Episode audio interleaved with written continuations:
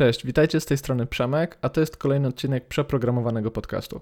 Dzisiaj zabieram Was w podróż do środowiska startupowego, a naszym gościem będzie Maciej Mendrela, czyli Engineering Lead w firmie Idron. Z Maciejem rozmawiamy o wyzwaniach startupowców, o tym, co właściwie znaczy rozwój dla naszego gościa oraz o tym, jak radzić sobie z wyzwaniami codziennej pracy programisty w niesamowicie dynamicznym i często zmieniającym się środowisku pracy. Jeśli do tej pory nie mieliście okazji pracować w startupie albo jesteście na początku swojej drogi związanej z programowaniem bądź IT, to dzisiejsza rozmowa będzie dla Was szczególnie interesująca. Przed nami 90 minut soczystej dyskusji na temat startupów i nie tylko, ale zanim zaczniemy, chciałbym Cię jeszcze zaprosić w dwa miejsca. Miejsca, do których być może jeszcze nie zaglądałeś, a konkretnie na nasz kanał Przeprogramowanie na YouTubie oraz na nasz blog, na którym ostatnio pojawia się coraz więcej materiałów na stronie przeprogramowanie.pl. Jeśli więc szukasz kontentu związanego z programowaniem i z rozwojem programisty, to zapraszam Cię w imieniu moim, Marcina i Olafa, który również kontrybuje do naszego bloga na YouTube'a, ale również na stronę przeprogramowanie.pl, gdzie znajdziesz rozwinięcie tego, o czym mówimy w naszych podcastach. Po drugie, korzystając z faktu, że znajdujemy się w okresie świąt, chciałbym Ci złożyć życzenia wszystkiego dobrego i dużo zdrowia na cały okres Wielkiej Nocy w imieniu zarówno moim, jak i wspomnianych wcześniej chłopaków. Jesteśmy już gotowi do tego, żeby rozpocząć naszą rozmowę, dlatego intro, a później startujemy Maciej Mendryla, Idron i rozwój w startupie. Jedziemy.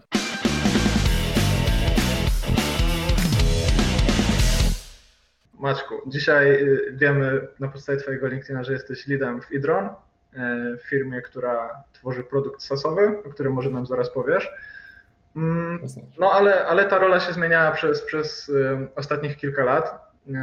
Może opowiedz, opowiedz nam, czym się właściwie zajmujesz, czym się zajmuje Idron, zróbmy sobie takie intro z Twojej perspektywy a potem przejdziemy do Twojej ścieżki, do warunków pracy, do środowiska startupowego, tak żeby każdy sobie zrobił obraz tego, jak to jest właściwie pracować w takim dynamicznym środowisku.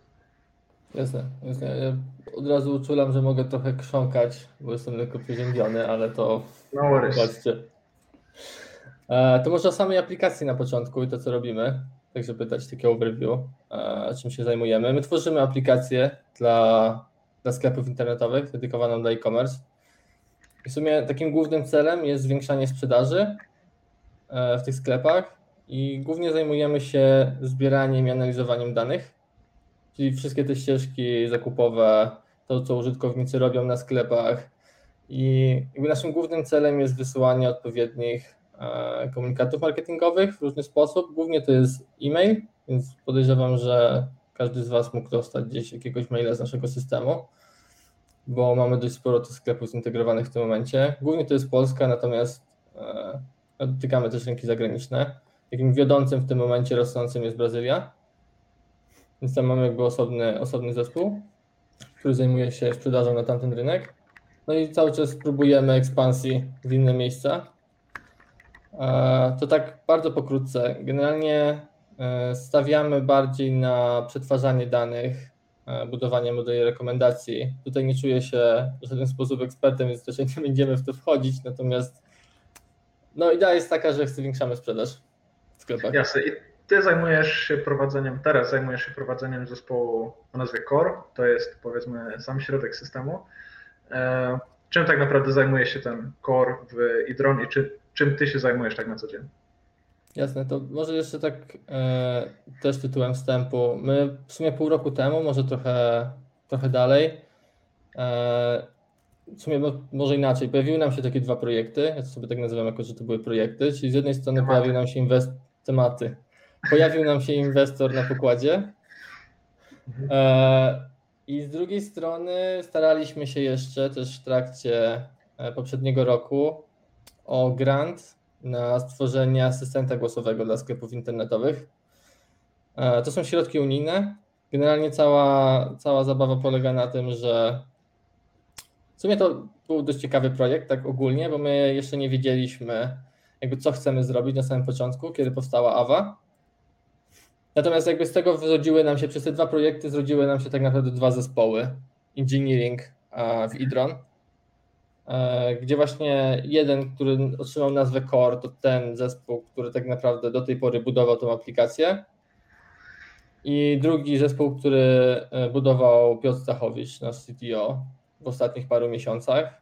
e, jakby powstał od zera, tak naprawdę. Zaraz po tym, jak otrzymaliśmy pozytywny, pozytywny wniosek, że dostajemy jakby kasę na to, żeby móc zbudować tego asystenta głosowego, ale o tym pewnie jeszcze będziemy też gadać Tak, tak. jakby w trakcie.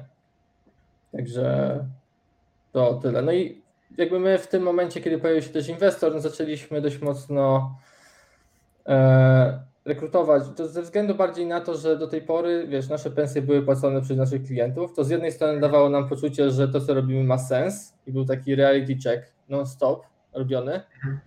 E, Natomiast z drugiej strony byliśmy dość mocno ograniczeni, jeżeli chodzi o rozwój i takie gwałtowne ruchy, gdzie chcielibyśmy podjąć decyzję, że A, na przykład chcemy zatrudnić więcej osób, B, zaryzykować i stworzyć coś, czego jeszcze nie ma. Mhm. Więc potencjalnie podejrzewam, że ten projekt, który jest realizowany, czyli AWA, ona też mogłaby zacząć gdzieś powstawać, nawet gdybyśmy tego grantu nie dostali. E, Natomiast no, to akurat się tak złożyło w jednym czasie, że pojawiły się dwie te rzeczy i za tym pojawiło się mnóstwo wyzwań, które też były dość ciekawe i one cały czas są i trwają, więc myślę, że też możemy o to zahaczyć. Jasne, no ale zgaduję, że, że Idron y, Anno Domini 2021 to nie jest ten Idron, do którego ty przychodziłeś y, kilka lat temu. Z tego, co widziałem na twoim LinkedInie, z tego, co- też zdążyłem, zdążyłem rozpoznać po naszych rozmowach, jesteś powiedzmy dość mocno przywiązany do tej firmy i zdarzyło ci się tam już troszkę popracować. Także rozpoczniemy może całą tą drogę twoją w Idron od samego okresu studiów, bo na przeprogramowanych też często dostajemy pytania związane z układaniem sobie kariery, tak? Po prostu z Mhm. decydowaniem, czy mam iść do takiej firmy, czy do innej firmy. Jak to było w Twoim przypadku jak wtedy wyglądał Idron i też jak było, jakie było Twoje nastawienie do tego, gdzie właściwie pójdziesz? Czy to miałeś bardzo rozplanowane, czy to był jakiś przypadek? Jasne, jasne. To może jeszcze wcześniej, zanim w ogóle trafiłem do Idol, moja ścieżka nie była dość długa. Tak naprawdę ja zaczynałem studia, nie pamiętam już, który to był rok, ale zaczynałem studia geodezyjne. To był trochę taki wybór mocno przypadkowy, Mhm. więc zacząłem studia na GH-u, e, geodezję, kartografię i tak naprawdę po pierwszym pół roku zacząłem się trochę nudzić, slash nie podobało mi się. Mhm. A e, dodatkowo gdzieś tam grupka znajomych, których miałem, e, tworzyła na boku jakieś takie proste designy dla, dla stron, jakieś takie podstawowe rzeczy, bardzo podstawowe. I po prostu gdzieś tam po godzinach zacząłem sobie odtwarzać te PSD-ki do HTML-a. Gdzieś tam się zaczęły pojawiać jakieś drobne pierwsze pieniądze, bo moje pierwsze Ale, ale zlecenie to, było... było, to, było najpierw, to było najpierw takie ho- hobby, jakby nie mówiłeś tego nikomu, czy to już od razu było nakierowane na realizację jakichś projektów takich komercyjnych? Nie, bardziej traktowałem jako hobby, po prostu po godzinach gdzieś tam w międzyczasie. Nie wiem jak wyglądają inne e, studia, ale generalnie u nas było dość sporo wolnego czasu. Większości. Pierwszym gościem, który coś takiego mówi o geodezji na AGH, do tej pory słyszałem wiesz, 180 stopni inne opinie, no ale to ciekawe. ciekawe. E, Tak, tak. Znaczy to z drugiej strony jakby jak nie skończyłem też to może z odpowiedź tak. na twoje pytanie. Natomiast udało mi się przebrnąć przez pierwsze półtora roku bez y, żadnych poprawek, więc tak naprawdę to decyzja o tym, że przestaję studiować, to była moja decyzja, gdzie już wtedy znalazłem pracę w Idron i nie czułem, że jakby kolejne semestry coś mi dadzą dodatkowo. Chociaż miałem krótki epizod, bo wróciłem na studia zaoczne. Byłem tam raz. E, Nie, wróciłem na geodezję, bo stwierdziłem, że skoro już mam półtora roku za sobą, w sumie miałem prawie dwa lata, miałem tylko jeden niezdany egzamin na drugim roku, Mhm. właśnie z geodezji. E, Stwierdziłem, że wrócę, wrócę na te studia, natomiast miałem roczną przerwę i to wystarczyło, żeby po prostu nie, nie czuć tego kompletnie. Plus tam był chyba główny problem taki, że było dużo projektów takich w terenie, gdzie trzeba było się omawiać z ludźmi jeszcze w wolnym czasie i gdzieś jeździć ludźmi, których też nie znałem wtedy, więc dla mnie to była trochę taka blokada, że nie wiecie, jakbym był z nimi pewnie od początku, to byłoby dużo łatwiej, a tu wchodzi jakiś gość losowy gdzieś z boku i potrzebuje się teraz umawiać na jakieś pomiary. Jeszcze nie ma pojęcia, co, co będzie robić, bo już nie pamięta. Więc to był chyba taki główny powód, do którego to rzuciłem.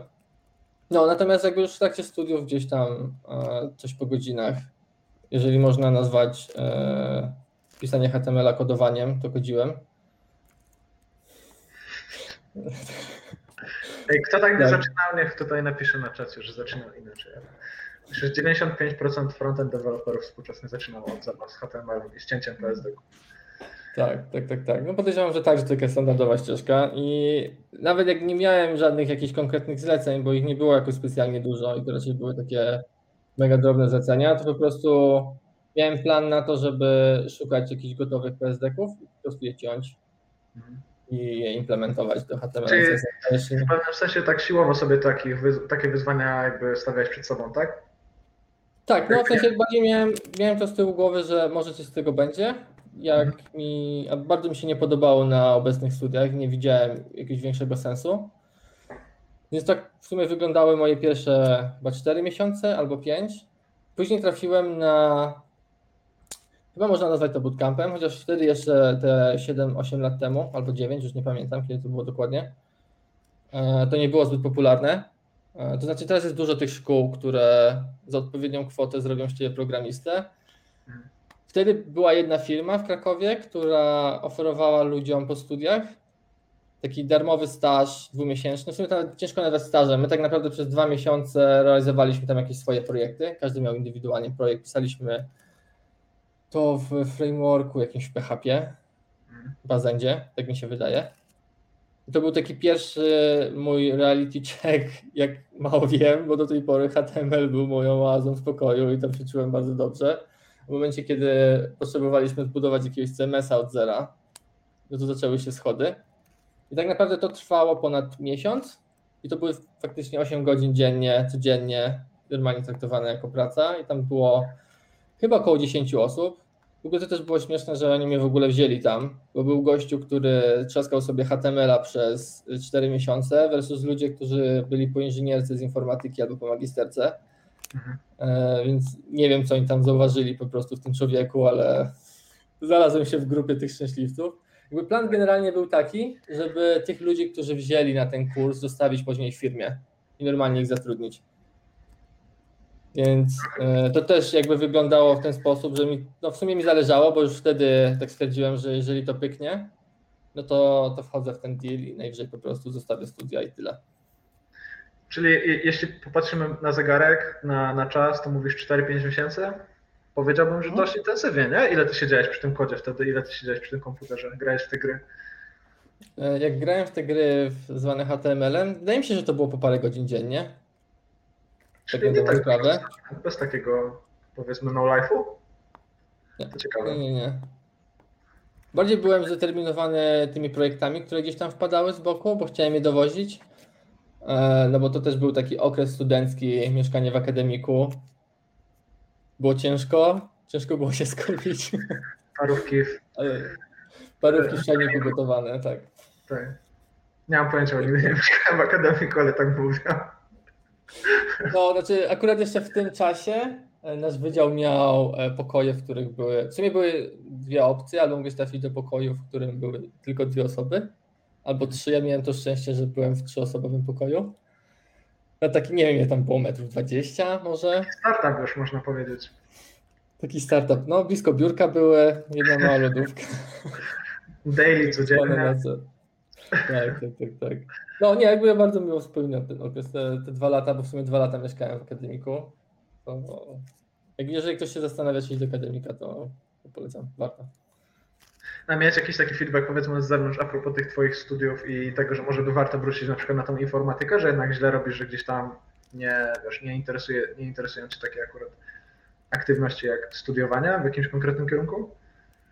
Znaczy ja sam miałem gdzieś z tyłu głowy, że może warto w to uderzyć i dalej gdzieś mam. E, w takiej bardziej formie zaocznej, żeby po prostu dla samego siebie to dowieść. Natomiast wydaje mi się, że przy tym natłoku pracy, który teraz jest i fakcie, że to wszystko się zmienia tak szybko, Mhm. to bardziej by była chyba kwestia stworzenia sobie podstaw matematyki i fizyki, bo zakładam, że te przedmioty dalej tam są gdzieś w programie. Są kluczowe A, dla tego, co robisz teraz. Dokładnie tak, dokładnie tak. Ja też, ja, też bardzo lubiłem te, te tematy, nie? To jest taka kwestia, że jakby się w sumie z matą dostałem na te studia, więc podejrzewam, że tak samo dostałbym się na informatykę, tylko to był ten problem, że nie miałem pojęcia. Ktoś tam rzucił kiedyś hasło, że geodezja jest fajna. Jako 19-letnia osoba podejmujesz decyzję na podstawie tego. wszystko, tak, tak. tak. Tak, tak, tak, tak. Ja też, ja też wybrałem liceum, bo chodził tam mój dobry kolega, także to była moja odpowiedź, czemu tam idę. Tak, świadomi jesteśmy w tamtym momencie, no cóż dodać. No okej, robisz ten bootcamp, trafiasz do firmy, trzaskasz te HTML, zaczynasz się bawić w PHP, e, bo tak to wyglądało, tak? Czyli PHP był tym pierwszym takim, e, powiedzmy, stykiem z realną technologią, chociaż nie wiem, czemu tak nazywam. No i co? I, I jak tam wygląda życie gościa w wieku studenckim, gościa, który wiesz, zaczyna robić pierwsze komercyjne już takie prawdziwe projekty. Tam już zacząłeś wtedy w zespole pracować jakimś większym? To jest ciekawe, bo tak naprawdę ja tam po miesiącu wyleciałem stamtąd. Okej. Czyli tak naprawdę zostały chyba dwie osoby. Więc ja wróciłem z podkulonym ogonem na moje ulubione studia, e, które kontynuowałem dalej. Ale jakoś chyba po dwóch miesiącach potem, no dalej cisnąłem, gdzieś tam po godzinach. Już nawet nie, nie pamiętam dokładnie, co robiłem, ale coś robiłem. E, Tych kursów już było dość sporo wtedy w necie, przez które można było przejść.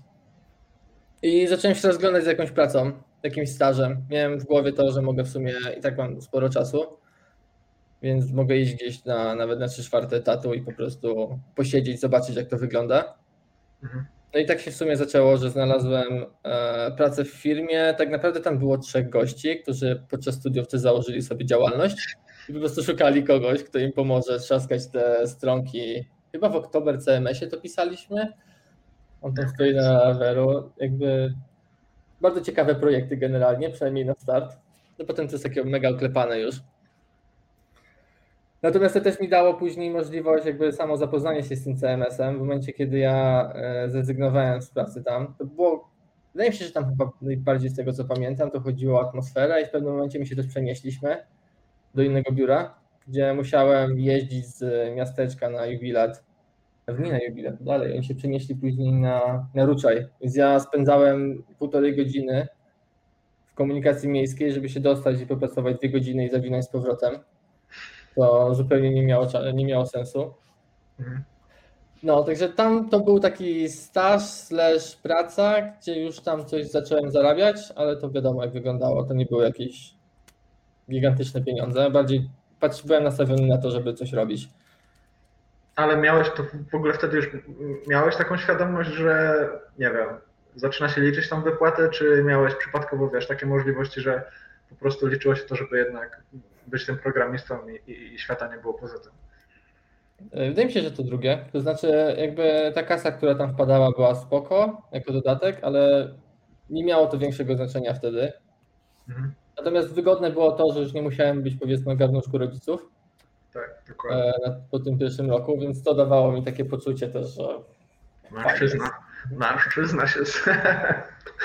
z- tak, 20 lat. Tak, tak, tak, tak. tak. No nie, to, to, to, to, było, to, to było chyba też spoko. E, Natomiast no, ja miałem gdzieś tam z tyłu głowy cały czas, że tak chcę to robić. E, I trzymałem te studia jako alternatywę, żeby spróbować. Mówię, może się uda, może nie, zobaczymy. No Tutaj właśnie padło takie pytanie, które mi też przyszło do głowy, to znaczy otaczanie się ludźmi z branży. Wiele osób traktuje studia jako jedną z takich najszybszych ścieżek do tego, żeby kogoś po prostu poznać z tego świata IT. Ty powiedziałeś, że miałeś ludzi, którzy robili jakieś projekty. No i właśnie, czy to wystarczyło, czy jakby nie wiem, też na ile byłeś świadomy, nie wiem, nie wiem, czy już wtedy istniały grupy facebookowe dla programistów, pewnie były fora jakieś, albo PEB, z którego wszyscy torenty pobierali, czy tam nie wiem co. E, Pytanie, jak to było u Ciebie, nie? Jakieś, jakieś grupy programistyczne, jakieś community, kto Cię w ogóle pchał do przodu, czy po prostu wystarczyło Ci to wewnętrzne nastawienie, że tam idę w tym kierunku i, i cześć? E, Na pewno to wewnętrzne nastawienie, ale ja mam wrażenie, że ja najwięcej ludzi poznałem w Blablakarze. Okazuje się, że masa programistów wozi ludzi między Krakowem a Częstochową, więc e, dużo mogłem się dowiedzieć też od nich. Mhm. Podczas tej dwugodzinnej podróży przeprowadzałem takie małe wywiady, jak oni zaczynali, jakby w co warto iść, na co patrzeć itp. Więc jakby nie wiem, czy to dalej... podcasterem w tym momencie. Tak, tak, tak. No. W sensie moglibyśmy nagrywać to w samochodzie, ale jak nie wiem, czy to w ogóle funkcjonuje jeszcze, nie wiem, czy ci ludzie jeżdżą. Nie Jeżdżą. jeżdżą. Jeżdżą. Nie jeżdżą. Zdarzyło mi się. Także y, polecam. Raz jechałem z gościem, który jak wypuszczali Wiedźmina, to był odpowiedzialny za modelowanie jego włosów. Także też mogliśmy sobie pogadać, jaka jest atmosfera generalnie w CD Projekt Red. jakie są beznadziejne pensje, jak muszą ciorać po 16 godzin dziennie. Także to też było ciekawe, taki wiesz, punkt zaczepienia, że niekoniecznie każda firma musi być super. No, Znaczy, jakbyś pewnie finalnie, finalnie pewnie im to spoko wyszło, nie? Oni tam mieli też opcje na udziały jako pracownicy, więc no, ogólnie o devie mówisz, że to jest po prostu ciężka branża, nie? gdzie Mhm. robisz mega dużo za stosunkowo nierynkowe pieniądze. Nie wiem, jak to wygląda przy jakichś, wiesz, cyberpunkach. Ja pamiętam, ja pamiętam, że on wspominał o tym, że u nich chyba było w zespole, o ile się nie mylę, około 250 deweloperów, gdzie na przykład przy GTA pracowało 1000. Mhm. A podobnej wielkości gra, powiedzmy. No tak, tak, tak. tak. No stary, to nikt tutaj jeszcze nie przyszedł, kto powiedział, że BlaBlaCar to jest dobra apka do tego, żeby programistów poznawać. Myślę, że to jest taka pierwsza mocna lekcja z tej rozmowy. Polecam, jak szukacie, to strasznie dużo ich jeździ. Podejrzewam, że nadal tak jest, więc Uber, BlaBlaCar, co tam jeszcze nie reklamują, bo nam nie zapłacili, ale jak nam zapłacą, to zrobimy jakiś wywiad. problem z BlaBlaCarem jest chyba taki, że oni teraz prowadzili opłaty, więc nie wiem, jak to tam wygląda. Wcześniej to było z Afriko. Po prostu się omawiałeś, z kimś mogłeś jechać. Nie, teraz resztę. Aha, aha, aha, aha. To ja nie wiem, jak, tak, jak ta kasa się tam teraz rozkłada, no ale po prostu dostajesz cenę, nie? Jakby... Tak, tak, tak. Oni tam, pamiętam, że było chyba tak, że no, pobierali jakąś prowizję po prostu, więc automatycznie ceny skoczyły, więc busiki typu Kaja Trans stały się bardziej opłacalne w pewnym momencie. Z, e, wracając ze świata busów i blablakarów na, na ziemię, chociaż temat mega ciekawy. Powiedz mi, czy, czy, czy wtedy miałeś w głowie na przykład jakieś takie, takie kwestie jak chociażby portfolio programistyczne, czy to też było powiedzmy jakąś abstrakcją dla ciebie? Czy, czy byłeś już na tyle świadomy, że zbierałeś sobie jakieś, jakoś te projekty i nie wiem, miałeś jakąś stronę swoją na przykład, nie wiem. Czy, czy, czy dbałeś o jakąś, jakąś swoją markę na przykład w, w tym okresie?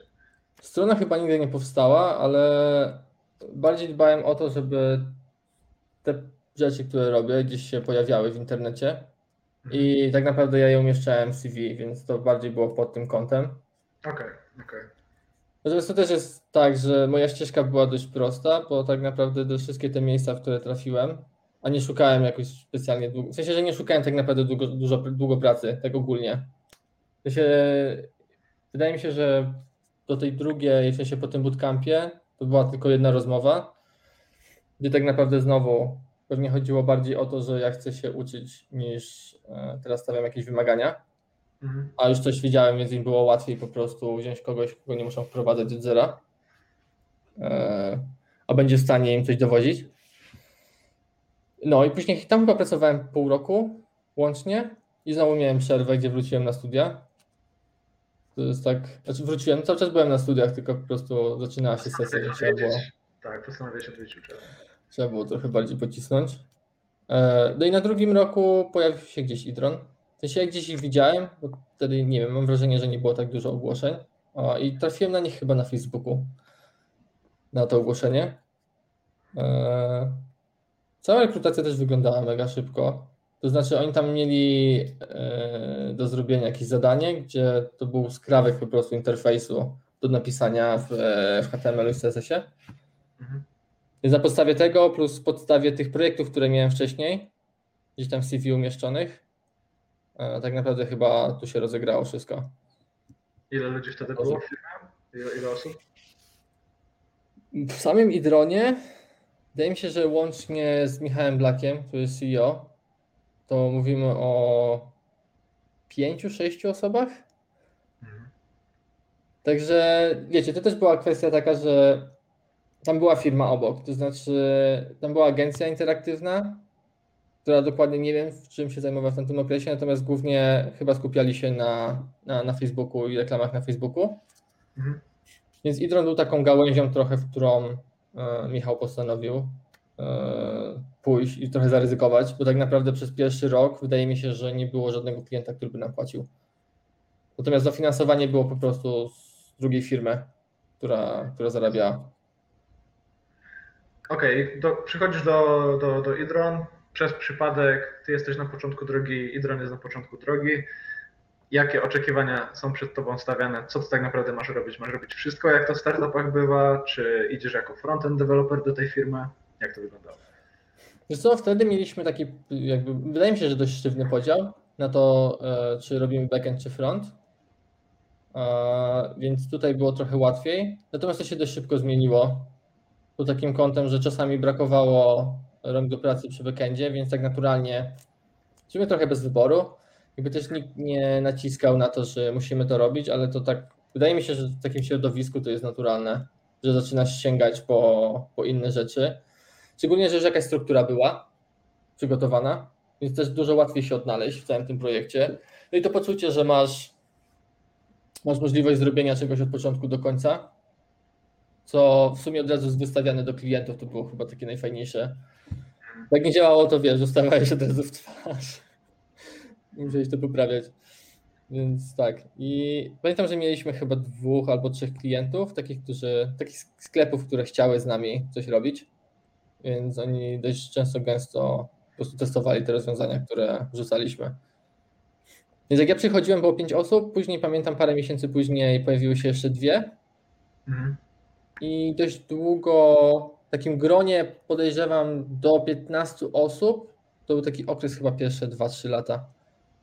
Gdzie wiadomo, ludzie przychodzili, odchodzili. Czasami to nie było to, co, co chcieli robić. Głównie to byli programiści i w pewnym momencie zaczęliśmy zatrudniać ludzi e, do sprzedaży i do supportu. Mhm. Miałeś trochę tak, że jak powiedzmy gdzieś tam pojawiają się jakieś artykuły branżowe, że tam na przykład, nie wiem, zbliżajcie deweloperów do klientów, to czytałeś to i się śmiałeś, że już nie da być bliżej klienta w Idron, jak, jak właśnie takim etap, na takim etapie? Tak, tam w ogóle jest ciekawy wątek z tym, że dość dużo bojów przeprowadziliśmy, jeżeli chodzi o integrację z wszystkimi sklepami internetowymi, bo tych platform jest no, masa.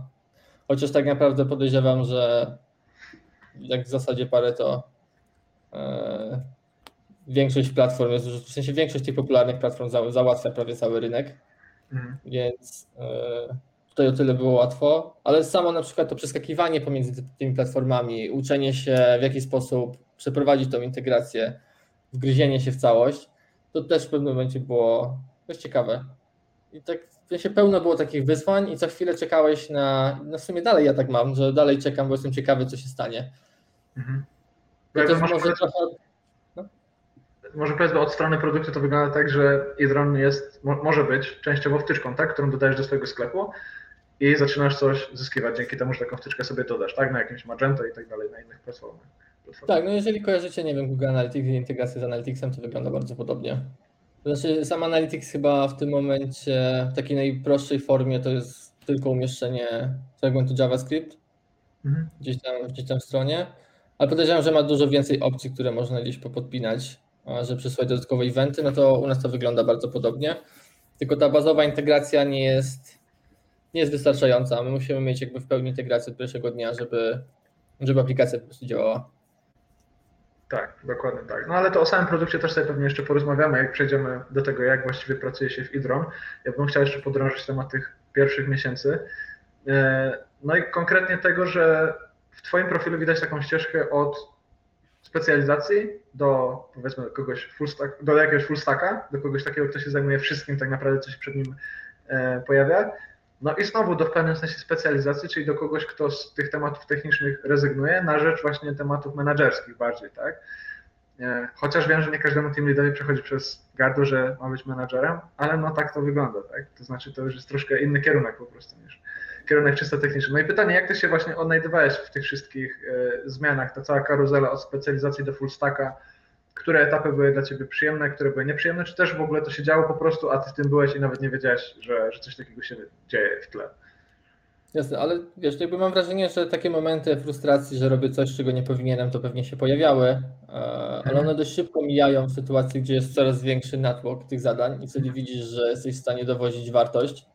E, to chyba, chyba tak, w sensie, że Normalnie to jest problem, kiedy wrzucają cię na jakiś projekt, który nie do końca ci leży, bo nigdy tego nie robiłeś. Z drugiej strony, przy podejściu, że tak naprawdę nic nie tracisz i firma inwestuje w ciebie i ty masz czas i przestrzeń na to, żeby, żeby po prostu sobie pogrzebać czymś nowym, to ja bardziej chyba tak podchodziłem do tego. I tam też nigdy nie było ciśnienia na to, żeby. W sensie, Dowoziliśmy rzeczy, oczywiście ustawialiśmy sobie deadlines, ale one były na tyle realistyczne, że nie musieliśmy nigdy zasiedzieć na przykład po godzinach, rzadko się to zdarzało już na początku. Więc to nie był taki startup, wiecie, że byliśmy zamknięci w pięć osób przez dwa miesiące i wypuszczamy produkt. Pizza, na którą też nie było kasy wtedy, swoją drogą. to były takie, takie momenty, ale generalnie nie, to wyglądało bardzo, wiesz, tak mi się wydaje przynajmniej. Taka standardowa praca, powiedzmy zaczynaliśmy tam około dziewiątej, kończyliśmy około piątej i tak w kółko. Czyli zdrowo, powiedzmy. Standardowe godziny pracy, e, trochę dłużej, trochę krócej, zależy od obowiązków, ale jakby nie było takiego oczekiwania. Tak, tak, tak. Jakby, nie wiem, no może to jest moja perspektywa, ale nigdy nie czułem takiej presji e, na to, żebyśmy musieli jakoś super dowozić tematy w krótszych terminach. A jak to u Ciebie wygląda z takim nastawieniem do rozwoju samego siebie? Bo na pewno jak się sporo dzieje, to można gdzieś tam się zakopać w te wszystkie tematy firmowo-produktowe tak bardzo, że człowiek może troszkę zapomnieć o samym sobie jakby. Nie wiem, czy, czy miałeś taki etap, że jakby ja tak miałem, jeśli chodzi o te poprzednie firmy, w których pracowałem, że czasami ta firma stawała się ważniejsza, co jest może przegięciem, ale tak może tak być, jak się bardzo zaangażujemy. Firma się stawała ważniejsza od, od rozwoju samego siebie. Nie? I to było tak, że po prostu przez te wszystkie projekty i przez ich różnorodność tobie wystarczało y, to, co się dzieje, ile z tego wynosisz, czy jakby gdzieś tam w tle jeszcze próbowałeś cały czas tam wiedzę pogłębiać, uczyć się czegoś nowego? Czy już nie było siły na przykład po tej 17? Nie, w ogóle przez pierwsze dwa lata yy, jeszcze miałem nawiązaną współpracę yy, z takim gościem, z którym robiliśmy stronki dla lekarzy i dentystów, więc tak naprawdę ja sam na siebie nałożyłem wtedy taki harmonogram pracy po 15 godzin albo więcej. Mhm. Nie wiem, czy to było zdrowe, w pewnym momencie po prostu stwierdziłem, że mam dość i, i to rzuciłem. Ale to też był taki. Jak długo trwało? Jak długo to trwało? Wydaje mi się, że ponad rok. Taki, e, gdzie pracowałem i w Idron i po prostu czaskałem te strony jedną za drugą na bardzo podobnym schemacie. E, to, to tak. Więc w tamtym okresie wydaje mi się, że nie, nie bardzo się zastanawiałem. Bardziej mi zależało na tym, żeby poprzez pracę jak najwięcej się uczyć. To było może złe podejście. Też nie miałem nikogo, kto by mnie powiedzmy nakierowywał, bo byłem tam sam w tym powiedzmy pogodzinnych, pogodzinnym e, projekcie. Mhm. Więc jak coś skopałem, to sobie sam skopałem. Jak musiałem coś naprawić, to sam musiałem naprawić, więc jakby nikt, nikt tam tak naprawdę nie sugerował, czy robię coś dobrze, czy źle. E, I to było trochę oderwane w sumie od tych rzeczy, które robiłem na co dzień w Idron. Ale to też jest taka ciekawa może obserwacja i taka rzecz, nad którą się czasami myślę warto zastanowić, no bo jak się czyta, nie wiem, media społecznościowe, wszystkie materiały branżowe, no to jest takie wyobrażenie, że ten programista no, musi siedzieć po godzinach, nie? bo po prostu jakby ta branża jest tak intensywna i tak pędzi do przodu, że jak nie siedzisz po godzinach, to się nie uczysz. No ale ty w pewnym sensie pokazałeś taką alternatywę, nie? że jakby możesz trafić do firmy i nie mówię, że to jest akurat przypadek Idron i ciebie, bo pewnie jest 100 milionów takich przypadków, gdzie trafiasz do firmy, która jest po prostu na tyle ciekawa i interesująca pod względem wyzwań, że to ci daje tą główną taką ścieżkę, wiesz, w górę, tak, że jakby nie, nie, nie potrzebujesz tak naprawdę się zastanawiać, co ja po tych godzinach mam robić i którą książkę czytać. Jasne, że wiadomo, są plusy i minusy, no ale tak jak powiedziałeś, nawet ci to do końca mogło do głowy nie przychodzić, nie? że ty się na przykład musisz uczyć jakoś dodatkowo po, po tym, nie? bo tych tematów było tak dużo przed tobą. E, a co podejrzewam, że jakby z biegiem czasu, jak to obserwowałem, nie było do końca też mądre. To też nie jest tak, że to jest jakby reguła jasne, taka. Natomiast... Jasne, mówimy o tamtym, tamtym etapie. No.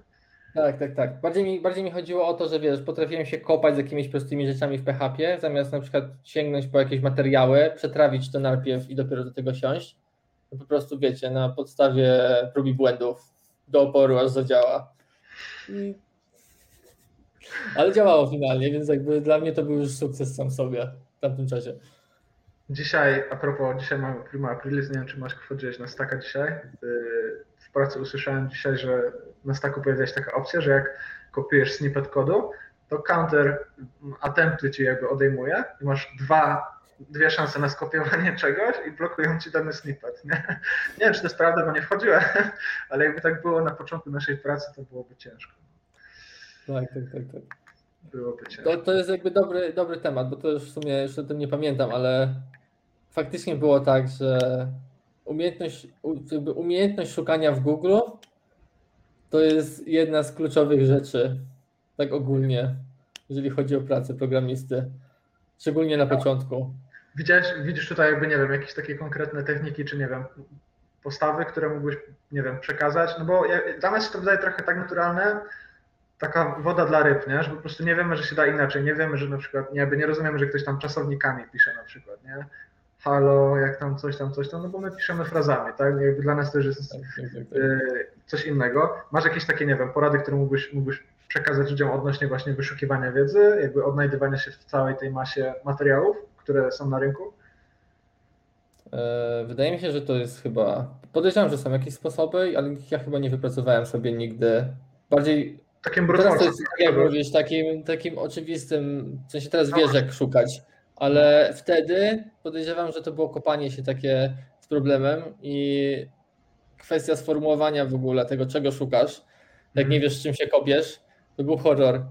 Więc e, nie wiem, w sensie wydaje mi się, że na początku dobrze jest mieć chyba kogoś, kto mimo wszystko jest w stanie ci wskazać drogę. Nawet takie krótkie sesje półgodzinne, półgodzinne z kimś, gdzieś na samym początku, to wydaje mi się, że to mega dużo daje.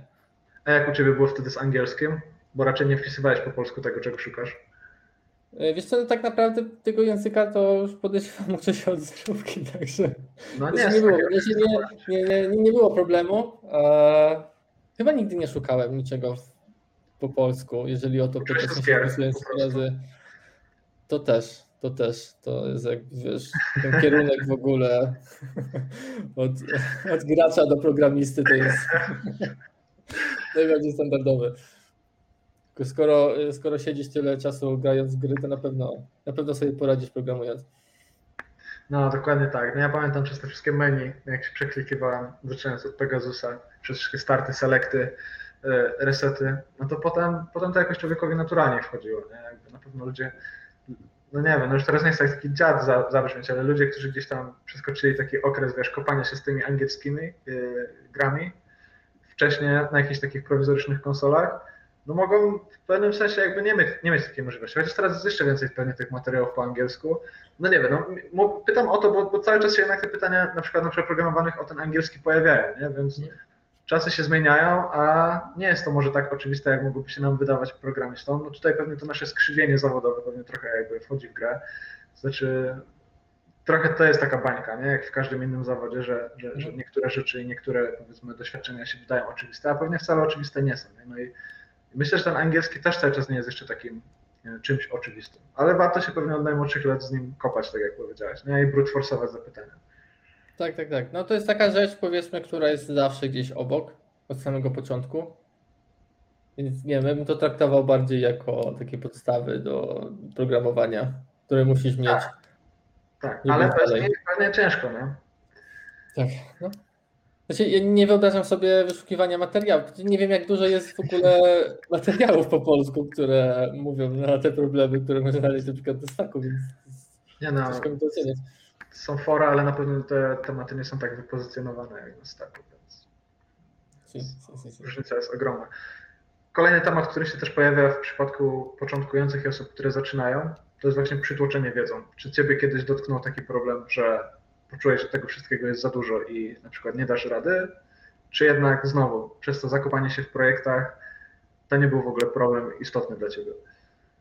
E, Wydaje mi się, że to jest jakby ciągły problem takich rzeczy, które na co dzień możesz poprawiać i potem czasami wątpisz w to, że, że to się da zrobić dobrze. Po prostu zawsze robisz tak w takiej wersji, która jest good enough, żeby iść dalej.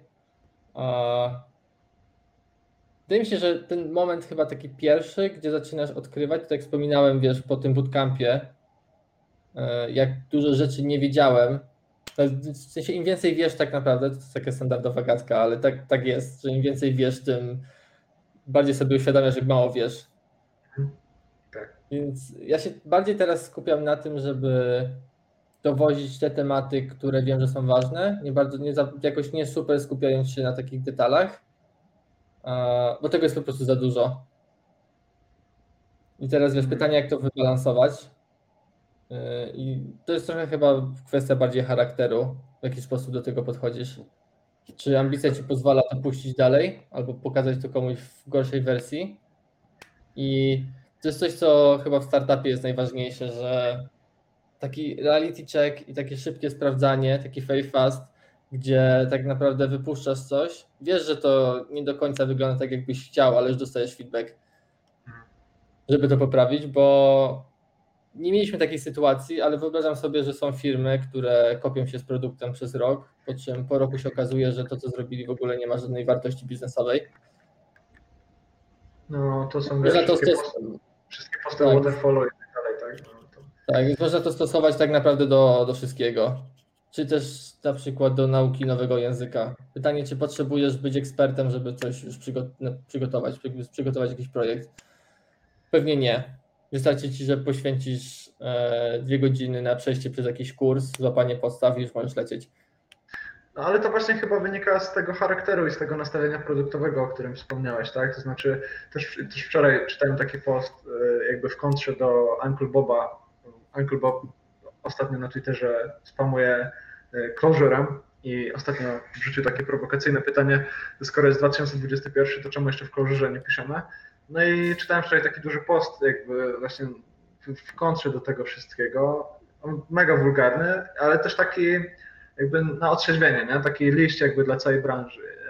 Ja go trochę tak czytam, jest 2021, a wy dalej rozkminiacie, który język jest tym pierwszym, nie? Jakby, jakby sztuka dla sztuki, tak? I, i, I to się trochę klei z tym, co mówisz, to znaczy jak, jak wchodzisz do świata startupowego, gdzie się walczy e, z tym, żeby przeżyć, z tym, żeby dostarczać coś, za co klient chce zapłacić, no to jakby też chyba taka właściwa hierarchia wartości się zaczyna pojawiać dla programisty, tak? Że technologie ok, ale jakby jest jeszcze coś wyżej, nie? Jest ten biznes, który często jest gdzieś tam bardzo daleko od, od programisty, no ale w mniejszych firmach to jest praktycznie, no tutaj, nie? już nie da się być bliżej biznesu niż w małych firmach, także to chyba jest to, nie? że jak trafisz do takiego środowiska, to niektóre problemy przestają być istotne, na przykład to, który język jest najważniejszy.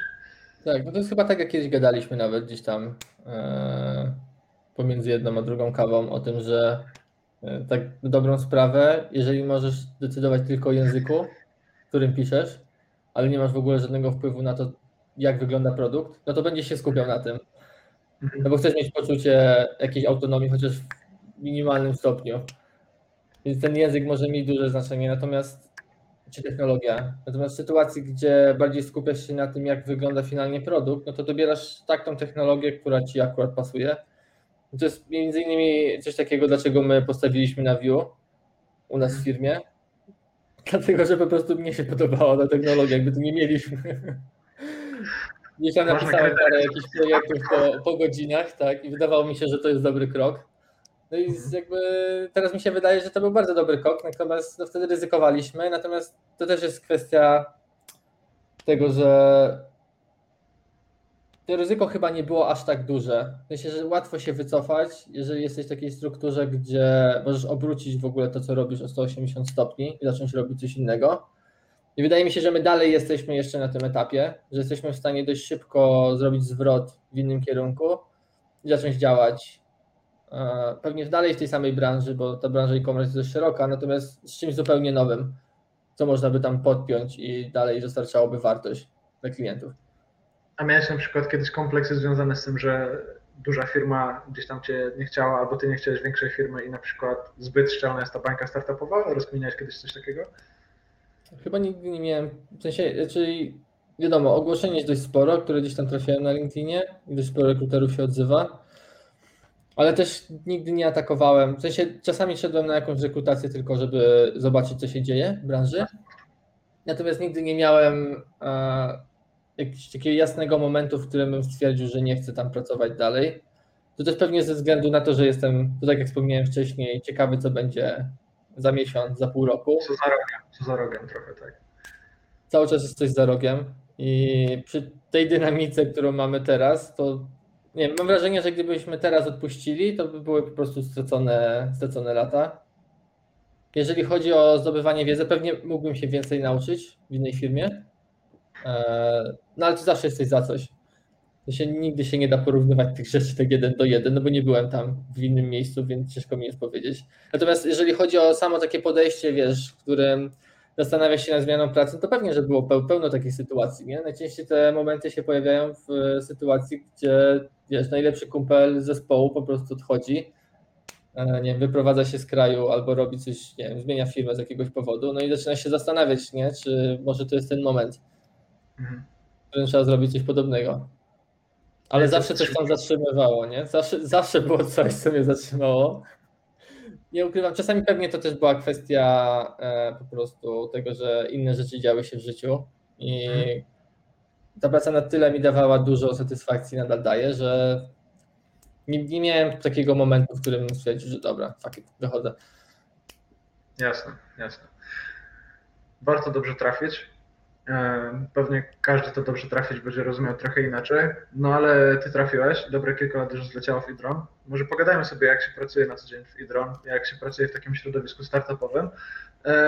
I jeszcze zanim, zanim przejdziemy do takich konkretów, to znaczy do tego, jak wygląda organizacja pracy przy projekcie, jak wygląda taka codzienność programisty, to może powiedz mi jeszcze coś o tej twojej ścieżce do stanowiska liderskiego. Mm, czy to były jakieś takie predyspozycje, jakby naturalnie zacząłeś czuć, że po prostu kierowanie zespołem jest, jest dla ciebie, czy jednak to ci zostało na przykład zasugerowane i nie wiem, jakoś musiałeś zainwestować w to, czy byłeś, nie wiem, są różne powody, nie? Ale, ale pewnie spośród tych wszystkich skilli, które, które miałeś, gdzieś tam ten, ten leadership też się musiał e, objawiać, nie? Więc też pytanie, na ile to u ciebie świadomie było e, wypracowane. Jasne, to zakładam, że to były dwie, y, dwie rzeczy, które spowodowały, że jestem w tym miejscu, w którym jestem. Z jednej strony nie mieliśmy chyba w tamtym okresie nikogo, kto by ogarniał front Widron i to byłem ja, więc naturalnie jak zatrudnialiśmy kolejne osoby od frontu, to one trafiały po prostu pod moje skrzydła, więc mimochodem gdzieś te skille menedżerskie y, powstawały i to tak trwało przez chwilę. No i tak naprawdę w momencie, kiedy pojawił się ten drugi projekt AWA w firmie, to, to wydaje mi się, że to był taki naturalny kierunek. Zakładam, że firma miała opcję też znalezienia po prostu kogoś na, na to stanowisko, mhm. ale z drugiej strony potrzeba było chyba osoby, która mimo wszystko zna bardzo dobrze ten produkt, tak od wewnątrz i będzie w stanie to pociągnąć. Więc ja jak dostałem e, tą ofertę, oczywiście mogłem z niej zrezygnować, ale znowu to jest taki element ciekawości chyba we mnie, że sprawdźmy co się stanie, ja tutaj nic nie ryzykuję i, i po prostu warto było chyba zaryzykować i iść w to. Na razie jeszcze jestem w tej tendencji, mam wrażenie, utrzymującej się na, na powierzchni. Podobno każdy menadżer ma ten moment, kiedy wchodzi w bagno i ma dosyć. No, ale to jest powiedzmy taki temat, który wiesz, gdzieś się tam pojawia bardziej chyba w mojej głowie niż, niż faktycznie jakieś takie problemy, z którymi trzeba się mierzyć na co dzień.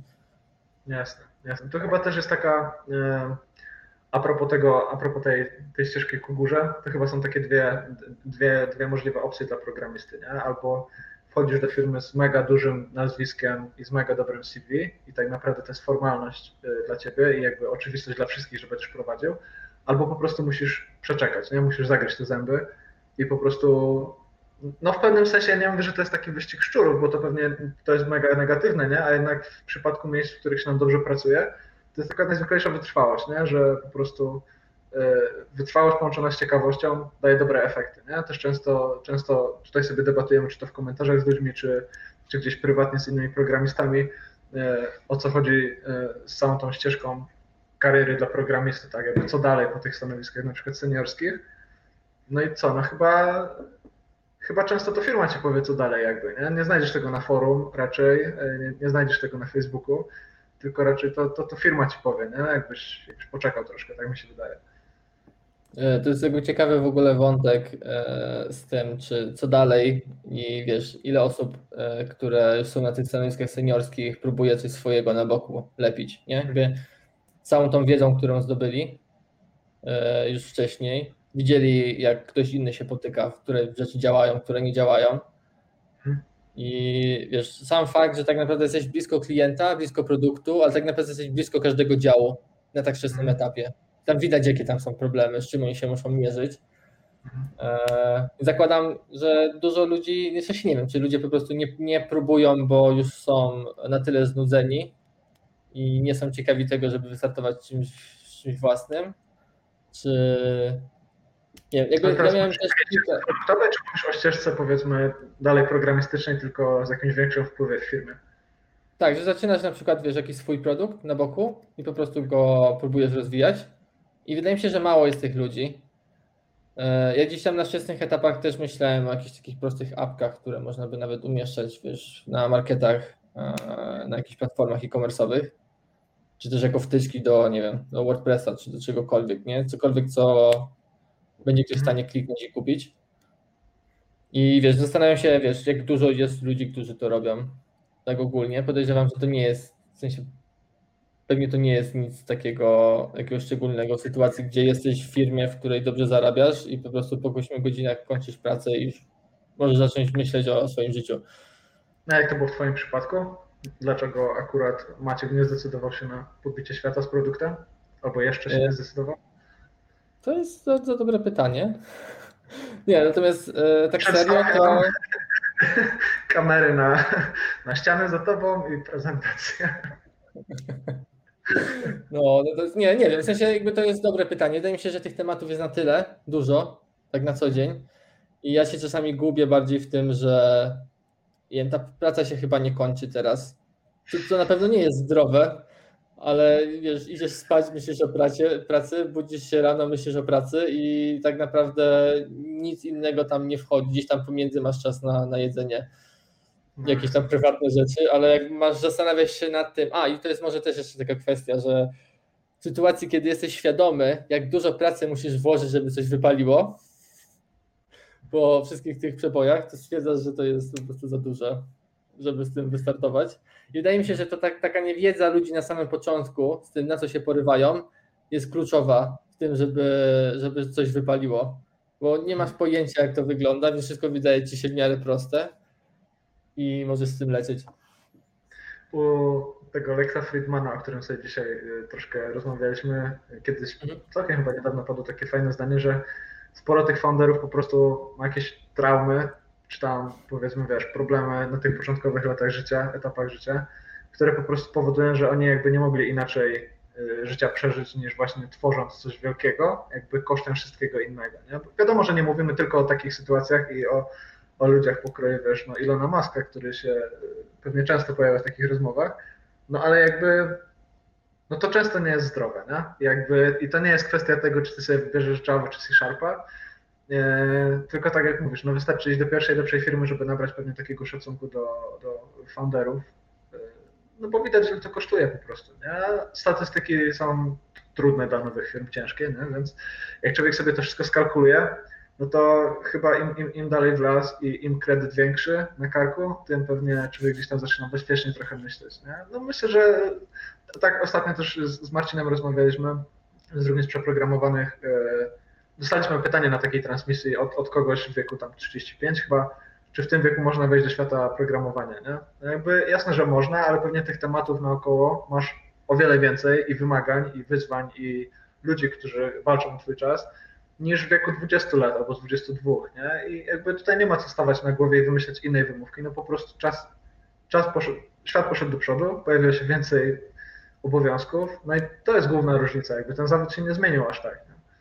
Tak, tak, tak, no 100% się zgadzam. I wiesz, dużo łatwiej jest podjąć decyzję, jak nie masz żadnych zarobków, że wchodzisz w branżę, w której na początku też nie będziesz miał zarobków, versus wchodzisz w branżę, w której prawdopodobnie nie będziesz miał zarobków, a gdzieś już pracujesz i zarabiasz od x lat. No, nie możesz z tego zrezygnować, nie? To, to jest mega ja sobie ryzyko, zawsze, bo nie wiesz, co się stanie. Ja sobie zawsze powtarzam i patrzę na te statystyki, że większość founderów, którzy odnoszą sukces, to jest średnia wieku 40 lat, także wiesz, keep going. Jeszcze będzie czas, jak to soku rapował. Dobra, wróćmy, wróćmy Maćku do, do Idrona, chociaż to są mega ciekawe tematy, ale myślę, że moglibyśmy tak jeszcze 5 godzin, a już jedna godzina za nami. Chciałbym, żebyś nam dał taki obraz tego, jak się pracuje programiście w Idron, jak się pracuje programiście w startupie. Bardzo ogólny obraz, cokolwiek Ci przyjdzie do głowy. Mi na początku, jak sobie planowałem tę rozmowę, przyszedł temat chociażby AWS-a i bardzo dużego polegania na, na cloudzie jako takim i delegowania tego, co robimy w Idron do narzędzi zewnętrznych. Więc jak to wygląda z Twojej perspektywy? Y, jakby może jakie są takie wiesz, pryncypia programisty w Idron? Spoko. Znaczy, my generalnie wychodzimy z założenia, że to jest coś, co w sumie Piotr Stachowicz u nas rozpoczął na CTO, to znaczy, że chmura jest takim wspólnym językiem, jeżeli chodzi o AWS-a Gdyż mamy taki deal z ludźmi, którzy do nas przychodzą, że staramy się, aby w ciągu pierwszych 12 miesięcy ludzie podchodzili do, do certyfikatu e, Solution Architekta w tym przypadku. To nam daje takie poczucie, że ludzie wiedzą, z czym pracują i łatwiej nam się rozmawia o, o nowych funkcjonalnościach, które mamy wdrażać. I to jest jakby element taki nieodłączny, to znaczy, jeżeli coś jest już przygotowane przez kogoś i coś działa, to nigdy nie wymyślamy technologii koła na nowo. Znaczy, próbujemy maksymalnie wykorzystać to, co, to, co daje chmura. Więc nigdy nie miałem też okazji, akurat jeżeli o to chodzi, wiesz, pracować przy takich środowiskach, gdzie masz gdzieś tam swoją serwerownię i musisz nią zarządzać. Więc to jest mega wygodne. Jeżeli chodzi o taki. Pokażę certyfikat, o którym wspomniałeś, tak? Bo to są Jasne. E, certyfikaty z tej serii. E, wbiłem się trochę, no ale tak. No ja też jak dołączałem, to dostałem taką informację, że gdzieś tam to na mnie czeka i bardzo szybko można się przekonać, że no po prostu nie da się jakby od tego uczyć, bo firma jest bardzo mocno nakierowana na to, żeby w tym cloudzie się poruszać i jakby korzystać z niego tak bardzo jak się da. Tyle z przerywania. Tak, tak, tak, tak. I dodatkowo my staramy się mimo wszystko tak na co dzień, e, szczególnie dla osób, które dołączają do zespołu, znajdować e, takie zadania, które dają ekspozycję na, na te usługi. Że to nie jest taka bezpośrednio tylko gdzieś tam praca po godzinach i przebijanie się przez kolejny kurs, jeżeli chodzi o AWS-a, tylko faktycznie ludzie mogą się pobawić, ubrudzić sobie ręce, e, bawiąc się tymi usługami. Jeżeli chodzi o taki standardowy dzień, to trochę mam taki poszatkowany, to znaczy poszatkowany tydzień i, i cykl cały. E, ogólnie my odeszliśmy od Scrama, jeżeli chodzi o, o metodykę pracy i postawiliśmy na coś, co się nazywa ShapeUp. Jest to wymyślone przez taką firmę, która nazywa się Basecamp. Oni, mieli, oni się chyba nazywali jakoś inaczej wcześniej. Tam jeden z y, twórców Basecampa jest między innymi twórcą Rubiego, czy Ruby on Rails, już nie pamiętam właśnie, czy frameworka, czy Railsów. Tak. Mhm. E, I oni w sumie przez chyba 15 albo około 20 lat też jakby kopali się z różnymi podejściami, w jaki sposób najlepiej podchodzić do budowania produktu, jak to powinno być podzielone. I Tutaj jednym z takich głównych aspektów jest to, że twórcy jakby tej, tego podejścia, oni nie wierzą w to, że jesteście w stanie coś dowieść w ciągu dwóch tygodni, coś takiego wartościowego, e, co będzie miało wpływ na, na sam produkt. I te cykle rozciągają się na, na 6 tygodni. Więc w ciągu 6 tygodni e, wydaje, znaczy my to wprowadziliśmy tak, tak naprawdę pół, półtora roku temu i nam się to mega dobrze sprawdza. I dodatkowo takim e, elementem, który jakby sprawia, że dobrze się przy tym pracuje, są, są pitche, czyli tak naprawdę projekty, które wcześniej opisujemy w jakiś sposób. One tam się składają się z kilku, z kilku elementów. Natomiast e, sam pitch tak naprawdę opisuje jakiś problem, który chcemy rozwiązać. On składa się też z części, w której macie E, informacji, w jaki sposób ten problem chcemy rozwiązać, natomiast on jest bardzo wysokopoziomowo e, rozpisany, to znaczy zostawiamy, chcemy zostawiać jak najwięcej e, możliwości na pracę taką indywidualną, twórczą dla ludzi, którzy będą implementować to rozwiązanie. I też już samym w trakcie przygotowywania tego pitchu, opisu tego projektu, u nas ludzie biorą udział aktywnie jako deweloperzy, czyli E, zależy nam na tym, żeby ludzie mieli po prostu poczucie autonomii w tym, co robimy. Jakby wiemy, jaki jest problem, teraz dajmy to ekspertom wewnątrz, żeby po prostu to rozpykali i zaproponowali, w jaki sposób e, możemy do tego podejść. No i w takim idealnym świecie takich projektów e, powinno być kilka na stole. I wtedy następuje tak zwany pitch betting, który, który rzucił tutaj Przemek. I tak naprawdę zazwyczaj e, wspólnie z naszym e, CEO decydujemy o tym, jakby który projekt przez kolejne 6 miesięcy będziemy realizować, czyli w co chcemy zainwestować jako firma. Jakby, który problem jest najbardziej palący z tych wszystkich, które leżą na stole. Okej, okay, czyli zasada jest taka, że z różnych stron przychodzą pomysły na to, co chcemy robić. One są opisane wysokopoziomowo. E, patrzymy na dostępność inżynierów, patrzymy na dostępność y, osób w firmie i zastanawiamy się, co nam przyniesie, biorąc to powiedzmy na myśl, największą wartość, tak? I decydujemy, czy to jest ten betting table. Dokładnie. To też ważne, ważne jest to, że ludzie, którzy biorą udział w pitchu, nie biorą udziału już jakby w trakcie realizacji projektu, nie są wyrywani do innych zadań. To znaczy my robimy taką grupę szturmową, która zajmuje się tylko tym i jakby to nam y, przyspiesza, żeby ludzie mogli się maksymalnie skupić na tym, co mają zrobić.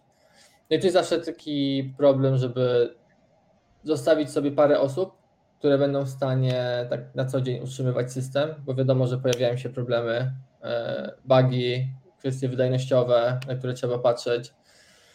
Więc zawsze staramy się to jakoś wybalansować. Jest takich tematów, które w sumie mamy jeszcze dwa, takie, które są w sumie, nie wiem, podejrzewam, że unikalne dla nas. To znaczy, mamy jeden dedykowany dzień, który poświęcamy dla supportu i w nim nazywamy to sobie Support Day. On to się odbywa w czwartki zazwyczaj gdzie po prostu support wrzuca nam wszystkie tematy, które gdzieś się pojawiły bezpośrednio od nich, bo też jakby my traktujemy nasz support jako naszych klientów, że oni też z tego korzystają na co dzień, z tego narzędzia. Plus pojawiają się faktycznie od e, jakby problemy zgłaszane przez sklepy internetowe. Więc też nie chcemy jakby w ciągu tygodnia e, wybijać się, jeżeli chodzi o te wszystkie zadania, tylko mamy wtedy jeden dedykowany dzień, który poświęcamy na to, żeby jak najwięcej tych takich małych problemów rozwiązać. Dodatkowo mamy taką rolę, którą nazwaliśmy sobie wewnętrznie Incident Commander i tak naprawdę IC y, rozwiązuje nam problem, który jest trochę połączony z on-callem, więc y, to są jakby bardzo podobne kwestie, to znaczy my mamy format on-calla, czyli tak naprawdę dyżuru po godzinach. Zależy nam na tym, żeby nasz system działał 24 e, na 7 E, natomiast ta wersja Oncola wydaje mi się, że jest dość lightowa w porównaniu do, do innych firm. To znaczy, my e, patrzymy na problemy zgłoszone czy przez support, czy po prostu wynikające z błędów, które zostały zgłoszone na przykład w metrykach albo w innym miejscu, tylko do 22 każdego dnia, więc tak naprawdę najbardziej, największym obciążeniem są weekendy. To, to się może tak naprawdę zdarzyć od, wiecie, od godzin porannych do 22.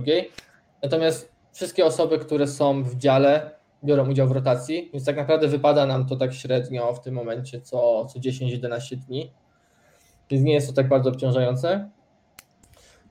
No i też rola IC, o której wspomniałem, ona ma, ona pełni taką funkcję trochę przygotowawczą pod tą rolę na onkolu, to znaczy w ciągu dnia mm, osoba, która jest w tej roli, jest odpowiedzialna za przegląd wszystkich metry, globów, alarmów, które się pojawiają tak na co dzień, Mamy cały system e, zbudowany e, oczywiście na WS-ie, który mówi nam o tym, czy coś się dzieje, czy na przykład wysyłka maili gdzieś utknęła, czy nie procesujemy jakichś eventów itp. No i tutaj staramy się działać bardzo proaktywnie, to znaczy na co dzień rozwiązywać te problemy, ale też wyłapywać te, które się pojawiają często i po prostu je niwelować, tak żeby jak najmniej szumu generowały nam mm, jak najmniej problemów. To też jakby się ciągnie za tym, że jeżeli w ciągu dnia jesteśmy w stanie reagować na wszystkie te rzeczy, to jest duża mniejsza szansa na to, że po południu kogoś ktoś coś zaskoczy e, i, złapie go ze spodniami w dole. Więc tak naprawdę no taki jest cel i też udaje nam się to utrzymywać na takim niskim poziomie, to znaczy tych incydentów po godzinach mamy bardzo mało. Znaczy mało to mam na myśli, nie wiem, podejrzewam trzy rocznie, tak patrząc historycznie, na które faktycznie musieliśmy e, patrzeć po godzinach, żeby przysiąść do czegoś. Bo takie małe, powiedzmy, że trzeba było zrobić z telefonu restart jakiegoś serwisu, no to powiedzmy są trochę częściej, ale też staramy się to eliminować. Okej, okay, tutaj wspomniałeś jakby o takiej mechanice pracy, wspomniałeś o rolach. Mm, cztery kwestie, tak? Jak dobrze policzyłem, czyli duży nacisk na clouda, to znaczy nie budujemy kolejnego systemu do kolejek, tylko podpinamy się pod pod kolejki Amazonowe SQS-a. E, nie budujemy monitoringu ani alarmów, tylko korzystamy z powiadomień z triggerów na AWS-ie i tak dalej, i tak dalej. Kolejna kwestia to jest ShapeUp, czyli też coś, co myślę nie pojawia się cały czas, w, tej, w tej naszej w, tej, w tym naszym polskim półświadku IT, ale taka, taka alternatywa do tych typowych skramowych e, sesji i posiedzeń. Mm, IC i co tam czwartego było jeszcze? Support Day. Support Day. I support day. Tak jest, Support Day, e, czyli jeden dedykowany dzień na to, żeby naprawiać, poprawiać i ulepszać. A co z y, nastawieniem do pracy, co z takimi pryncypiami? Jak ty byś sobie widział takiego modelowego inżyniera, którego zatrudniasz? Jakby w ogóle, czego ty byś wymagał od osoby, którą zatrudniasz do startupu? Y, I co niekoniecznie byłoby mile widziane, powiedzmy? Z takich dwóch stron to ugryźmy.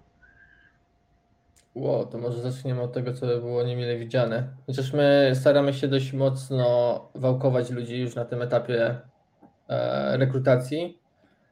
I chyba szukamy osób, które, z którymi widzimy, że będzie się dobrze pracować. To znaczy, jeżeli ktoś chce się rozwijać i to widać, i po prostu widać e, po tym, co robił i o czym mówi, w jaki sposób się z nim rozmawia, to my chyba takich ludzi szukamy. Jest takich otwartych na to, że ten świat się dość mocno zmienia. I to jest, tak mi się wydaje, taka rola, w której jak jeżeli ktoś traktuje tą firmę poważnie i trochę wchodzi w taką rolę po prostu prezesa, gdzie tak naprawdę jak widzisz, że coś się pali, to po prostu nie przechodzisz obojętnie a, i też wychodzisz ze swoimi pomysłami. Chyba takich ludzi szukamy, takich zorientowanych na, na produkt bardziej, e, z otwartą głową i chętnych do nauki i ciągłego rozwoju. I to wydaje mi się, że te wszystkie trzy rzeczy, natomiast e, nie, nie odpowiedziałem pewnie na tą część, kogo nie szukamy. Wydaje mi się, że ludzi, którzy gdzieś nie chcą się dzielić wiedzą i ogólnie nie wiem, w sensie ja zazwyczaj po prostu staram się wyłapywać te wszystkie rzeczy, jeszcze chyba nie trafiliśmy na nikogo, kto jakoś stanowczo powiedzmy odstawał od reszty zespołu, jeżeli chodzi o taką szeroko pojętą kulturę, e, powiedzmy. E, no, wierzymy w to, że po prostu dużo lepiej się pracuje z ludźmi, którzy mają podobne poglądy do tych, które my mamy i podobne idee. I to też trochę taki wspólny język jeszcze na samym początku, nie? Kiedyś słyszałem takie, chociaż powiem coś mega niepopularnego w, w tych czasach, jakby, ale słyszałem taką opinię, że no okej, okay, no jakby powiedzmy o tym słonie w pokoju, mówimy o tematach związanych na przykład z diversity e, i z jakąś różnorodnością e, inżynierów, o ile wielkie firmy pewnie mogą sobie na to pozwolić i to wnosi bardzo dużo, no to słyszałem opinię popartą badaniami, których ja sam nie widziałem, ale jakby osoba, która mi to mówiła, powoływała się na badania. E, opinie czy też badania, które mówiły, że no to jednak drugą stronę w startupach i na samym początku, tak? Im większe ciśnienie na samym początku, tym to spojrzenie musi być bardziej spójne, bardziej ujednolicone, jakby bardziej w jednym kierunku chcemy iść, no bo ścigamy się z czasem w pewnym sensie, tak? Czyli jest mały margines błędu, można by było powiedzieć. No i tutaj jest pewnie no jest, jest to pewnie trochę niepopularne, no ale pewnie jak ktoś podejdzie do tego tematu odpowiedzialnie, dojrzale, no to też sobie zda sprawę, że firmy są na różnym etapie, tak? Jakby dojrzałość firm jest zupełnie inna i rozmiar firmy może się różnić. Więc diversity jest spoko, ale pewnie zależy kiedy, nie? Ty tutaj wspominasz, że jednak na takim etapie, jak się ścigamy z czasem, no to różnie to bywa, tak? Z, tym, z tą różnorodnością podejść do, do, do różnych tematów. E, no, dzisiaj mi się wydaje, że to bardziej chodzi o kwestię takiego, wiesz, żeby nie znaleźć jakiegoś jerka, gościa, mm. który po prostu będzie rozwalał całą atmosferę e, w pracy, bo powie ci, że wiesz, albo nie będzie chciał ci przekazać jakiejś informacji, bo stwierdzi, że to jest na tyle proste. Mhm. Jakby ja nigdy nie pracowałem z takimi ludźmi, więc mi ciężko coś się e, odnieść do tego, ale słyszałem wiele opinii, że czasami w branży pojawiają się takie osoby, które po prostu, no wiesz, jak masz z kimś pogadać, to już ci się nóż otwiera w kieszeni, albo w ogóle nie masz ochoty z kimś gadać w ogóle, bo wiesz, że ta rozmowa się źle zakończy, albo ty będziesz sfrustrowany, prawdopodobnie będziesz sfrustrowany po tej rozmowie, więc jakby takich sytuacji y, tego typu osób unikamy jak ognia. Opowiedz mi, wcześniej, wcześniej wspomniałeś o mm, CMS-ach i pisaniu takich narzędzi samemu w PHP w godzinach pracy. Czy wyobrażasz sobie podobną akcję teraz w Hydron, że ktoś na przykład postanawia napisać swój engine do blogowania i, i, i bo tak? Jak, jakbyś teraz do tego podszedł jako inżynier z kilkoma laty doświadczenia na karku? Jasne. Ja zazwyczaj staram się po pierwsze boksować wszystkie te pomysły i znaleźć jakiś wspólny język. I zawsze wiesz, pojawia się pytanie, jak drogie to będzie, ile czasu będziemy musieli na to poświęcić e, i co to wniesie, tak na dobrą sprawę. Jakby co to zmienia że my to napiszemy sami. Pomimo tego, że ktoś nauczy się czegoś nowego. No Natomiast wiesz, w tym momencie podważasz taką, nie jeden ci powie, że to jest największa korzyść, że ktoś się czegoś nauczy, tak? No tak, ale Teraz zakładam, że może się nauczyć. Oczywiście, no? jasne, jasne. Natomiast wiesz, no możesz się nauczyć czegoś nowego w innym obszarze, który przyniesie więcej wartości dla firmy. To jest taki czysty punkt biznesowy. Czy jeżeli możesz wykorzystać coś, za co zapłacisz i zapomnieć o tym, że w ogóle to istnieje, versus stawiać coś od zera i potem to utrzymywać, plus y, mając z tyłu głowy, że ta osoba może być potrącona przez autobus kolejnego dnia i nikt poza nią nie będzie wiedział, co tam się w tym projekcie działo, no to zazwyczaj mówimy stop w takiej sytuacji, ale chyba jeszcze nie spotkałem się z sytuacją, w której ktoś bardzo by się upierał, żeby, żeby pisać coś swojego, jeżeli był, był, było dostępne narzędzie, z którego mogliśmy skorzystać, za które mogliśmy zapłacić. A nowinki pokroju mikroserwisy, rozdrabniania się, mikrofrontendy i tak dalej, e, repozytoria per moduł. Wiem, że to wygląda troszkę inaczej, także może powiedz, czemu, czemu akurat taki model z monorepo akurat w Idron? Okej, okay, to my wychodziliśmy w sumie z drugiej strony. To znaczy mieliśmy e, poszatkowaną całą aplikację na, na moduły i to było mega problematyczne w sytuacji, gdzie one tak naprawdę, pomimo tego, że powinny być niezależne, to nie były. Mhm. I potem dochodziło do sytuacji, w której w jednym module robiłeś zmiany i to miało wpływ na dwa pozostałe, więc zamiast robić jednego komita, robiłeś trzy. Mhm. I też dużo problemów powodowało to przy, przy procesie deploymentu, bo musiałeś pamiętać, jakby które paczki ze sobą łączyć i gdzie są te zależności pod spodem. Więc monorepo u nas się pojawiło trochę tak naturalnie, jako potrzeba i no dużo lepiej nam się to sprawdza. Jakby nie widzę negatywów monorepo w tym momencie poza wielkością tego projektu. Masz jakieś takie, e, nie wiem, czy, no bo to rozumiem, to było tak, że tak jak mówisz, wychodzimy z tego rozproszenia, ujednolicamy. Masz jakieś takie, takie use case, że jednak warto by było pomyśleć o wiesz, o, o powrocie do, do, do, do, tamtego stanu albo czegoś pomiędzy, czy jakby na razie nie ma takich przypadków? Mówię tutaj o jakichś sytuacjach. Jasne, jasne, jasne. Ja byłem po tej drugiej stronie barykady, to znaczy ja optowałem za tym, żebyśmy zrobili to monorepo, więc mhm. miałem więcej e, aspektów, które mówiły na tak niż na nie. E, wydaje mi się, że na ten moment chyba nie mamy nic takiego. Pewnie się coś znalazło, gdybyśmy pogrzebali. E, prawdopodobnie, nie wiem, moglibyśmy przyspieszyć proces deploymentu o parę sekund bo nie musielibyśmy pobierać wszystkich tych zależności za każdym razem. Nie wiem, pewnie, pewnie byśmy coś znaleźli, ale to taki, wiesz, trochę na siłę w tym przypadku. No z mojej perspektywy, no to na pewno powiem, że ogromnym plusem jest to, że masz to w pewnym sensie na talerzu. E, przychodzisz i po prostu wiesz, no to się ogranicza do tak naprawdę full text searcha w IntelliJ albo PHP Stormie albo Visual Studio Code, tak, żeby się dostać do jakiegoś pliku. No i to jest dla mnie ogromna zaleta, szczególnie dla osób z takim nastawieniem, które chcą coś budować i szybko dostarczać no to na pewno jakby podejściem z ujednoliconym codebase'em, w takim sensie, że, że po prostu nie wszystko jest klejane i nie wszystko się komunikuje ze sobą po jakichś restach, no to jakby zmniejszasz tą, zmniejszasz tą drogę od pomysłu do, do dowiezienia czegoś, gdzie po drodze często może stać infrastruktura, tak? I kopanie się z tym, w co mhm. kliknąć, gdzie wejść, jakie repo pobrać, w jakiej kolejności. Więc to na pewno, to tak ze swojego doświadczenia po kilku pierwszych miesiącach na pewno zauważam, że, że to może działać. Chociaż jestem taki agnostyk, nie? Także wiesz.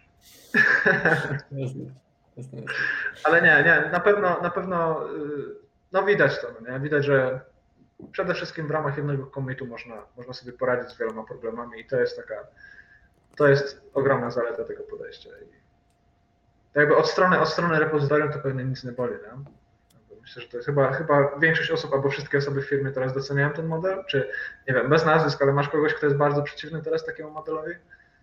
Wydaje mi się, że to jest chyba to, o czym rozmawialiśmy, nie? że wszystkie osoby, które były wcześniej w zespole, jakby zgodziły się na to, a później jak już wchodzisz w coś, co jest, to zazwyczaj ludzie się z tym jakoś bardzo nie boksują, tylko zakładają, że to jest standard, którego chcemy się trzymać. Wydaje mi się, że my to chyba podłapaliśmy, przynajmniej ja tak kojarzę. Chyba pierwszy raz usłyszałem o tym, że Facebook stosuje to w swoich aplikacjach, że oni korzystają z monorepo. I zacząłem się zastanawiać, czy.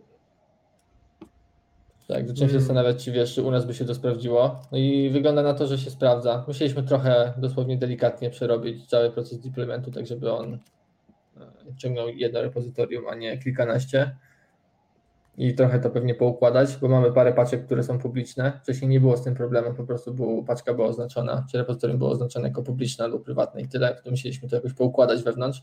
Więc dalej mamy powiedzmy dwa albo trzy repozytoria, właśnie ze względu na to. Jasne. że no coś tak, musi tak. być widoczne na świat.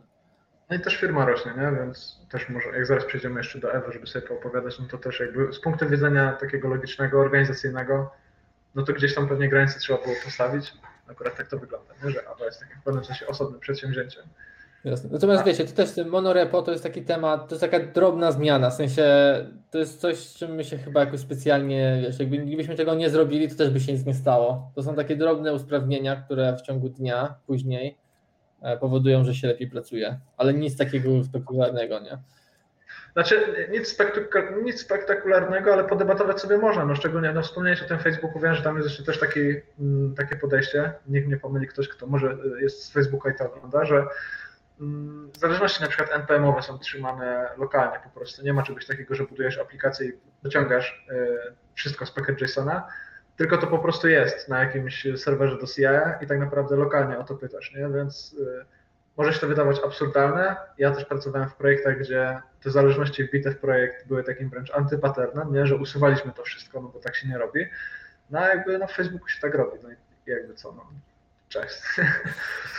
Powiedzmy teraz tam firmie Facebook, że nie wiecie co robicie na przykład. Tak, tak, tak. I tutaj mamy pytanie z czatu do Ciebie. Co jest dla Maćka najważniejsze w kontakcie z testerami? Na co zwraca uwagę? To jest też dobry temat, zważając na to, że tester się akurat pojawia, tak? W Idron. Tak, to, to też jest taki temat, który w sumie nie wiem ile mamy czasu, ale e, jeżeli chodzi ogólnie o testera i o to, jak to wyglądało u nas w firmie, to tak naprawdę do tej pory my wykorzystywaliśmy nasz support jako, jako dział testerski, a jakby pewnie głównie ze względu na samym początku na kwestie też finansowe, że bardziej się skupialiśmy na tym, żeby dowozić niż, niż jakoś bardzo się skupiać na tym, w jakiej jakości wypuszczamy te rzeczy, chociaż to też było ważne oczywiście. I tak naturalnym, e, przez to, że tak jak wspomniałem, support u nas jest naszym klientem, takim pierwszym, e, mogliśmy część tej pracy takiego testera manualnego scedować po prostu na nich. I też często tak jest do tej pory. To znaczy, u nas tester się niedawno pojawił w firmie e, i próbujemy wypracować sobie jakąś taką wspólną ścieżkę, w jaki sposób przygotowywać te automaty. Tam jest parę pomysłów też, jakby co w ogóle powinno być e, przygotowane, jeżeli chodzi o end-to-endy. E, Ile tej pracy teraz powinno być po stronie testera, ile po stronie deweloperów, więc to jest wszystko gdzieś jeszcze, e, jeszcze w powietrzu. Jeżeli chodzi o samo doświadczenie, to bardziej się znowu skłaniam ku temu, żeby wykorzystać wiedzę osoby, która przyszła do firmy i jej zaufać e, pod takim kątem, że to ona ma największe doświadczenie i będzie wiedziała, jak to poukładać. No ale też pewnie delegowanie takiej odpowiedzialności na programistów nie jest takim złym pomysłem. Nie? Jakby, to też nie jest tak, że osobny dział testerski to jest klucz do sukcesu, bo też słyszałem no, dziesiątki historii, gdzie po prostu takie delegowanie zadań gdzieś na zewnątrz do, do innego pokoju na testy, tylko na testy, no było problematyczne po prostu. Tak, tak, tak. No my mamy takie podejście, że tak naprawdę do tej pory każda osoba, która wypuszczała jakąś funkcjonalność, była za nią odpowiedzialna od początku do końca. Więc też była odpowiedzialna za to, żeby ją przetestować przed wypuszczeniem, e, albo skoordynować to z kimś z działu supportu, tak żeby mieć pewność, że to, co wypuszczamy, działa. Jasne, jasne, tak. E, jasne, że tak, więc jeśli myślę, że jeśli będziecie mieć też jakieś pytania związane z testowaniem, no to możecie pisać w komentarzach pod tym filmem.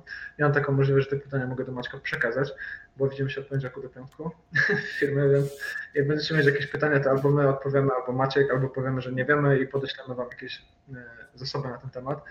Maciej, z tego powodu, że mamy godzinę 20, to powoli bym chciał zmierzać do brzegu i chciałbym, żebyśmy porozmawiali o tym, co jest przed idronem, ale zanim, zanim sobie porozmawiamy o tym, co jest przed idronem, to chciałbym Cię jeszcze zapytać o jakąś taką jedną najtrudniejszą lekcję, czy też sytuację, e, którą Ty przeżyłeś, e, która wiąże się właśnie z tą całą dynamiką startupową e, i która do dzisiaj gdzieś tam z tyłu głowy jest u Ciebie. Nie? Czy to był jakiś trudny projekt, czy to było coś związanego z komunikacją w zespole, na pewno sporo się dzieje i coś tam ci musiało utknąć z tyłu głowy, utkwić.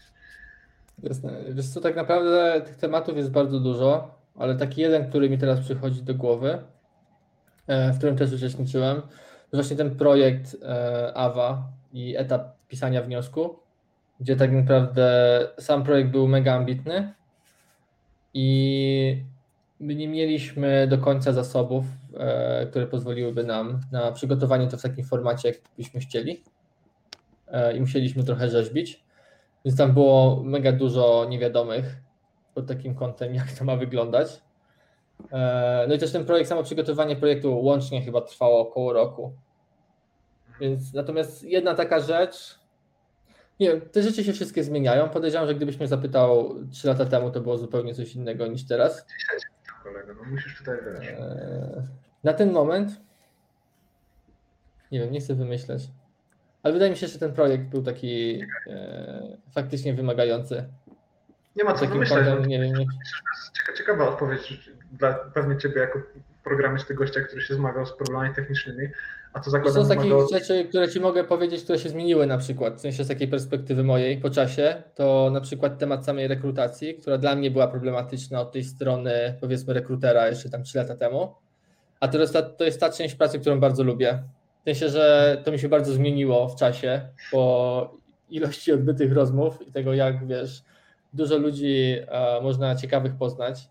I czasami, wiesz, my nawet jak kogoś nie zatrudniamy, to można z kimś pozostać w kontakcie i po prostu, wiesz, odbyć bardzo ciekawą rozmowę.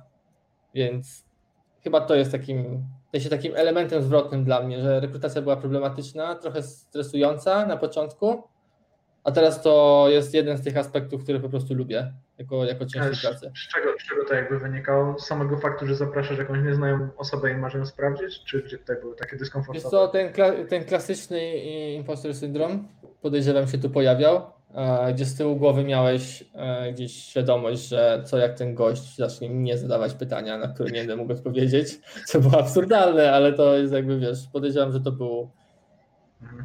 chyba ten aspekt, Jasne, który to jasne, powodował. jasne. To jest kolejna z tych rzeczy, którą akurat startup daje. Tak jak wcześniej mówiliśmy o tym, że jesteśmy blisko klientów w dowolnym startupie. E, Tak, na pewno jesteśmy też blisko ludzi na rynku, programistów, z którymi chcielibyśmy pracować. Często do startupów kolega werbuje kolegę albo koleżankę e, i po prostu sam fakt, że nie wiem, tak jak ty powiedziałeś, studiowali razem albo mieszkają dwa bloki obok, wystarczy do tego, żeby kogoś zatrudnić.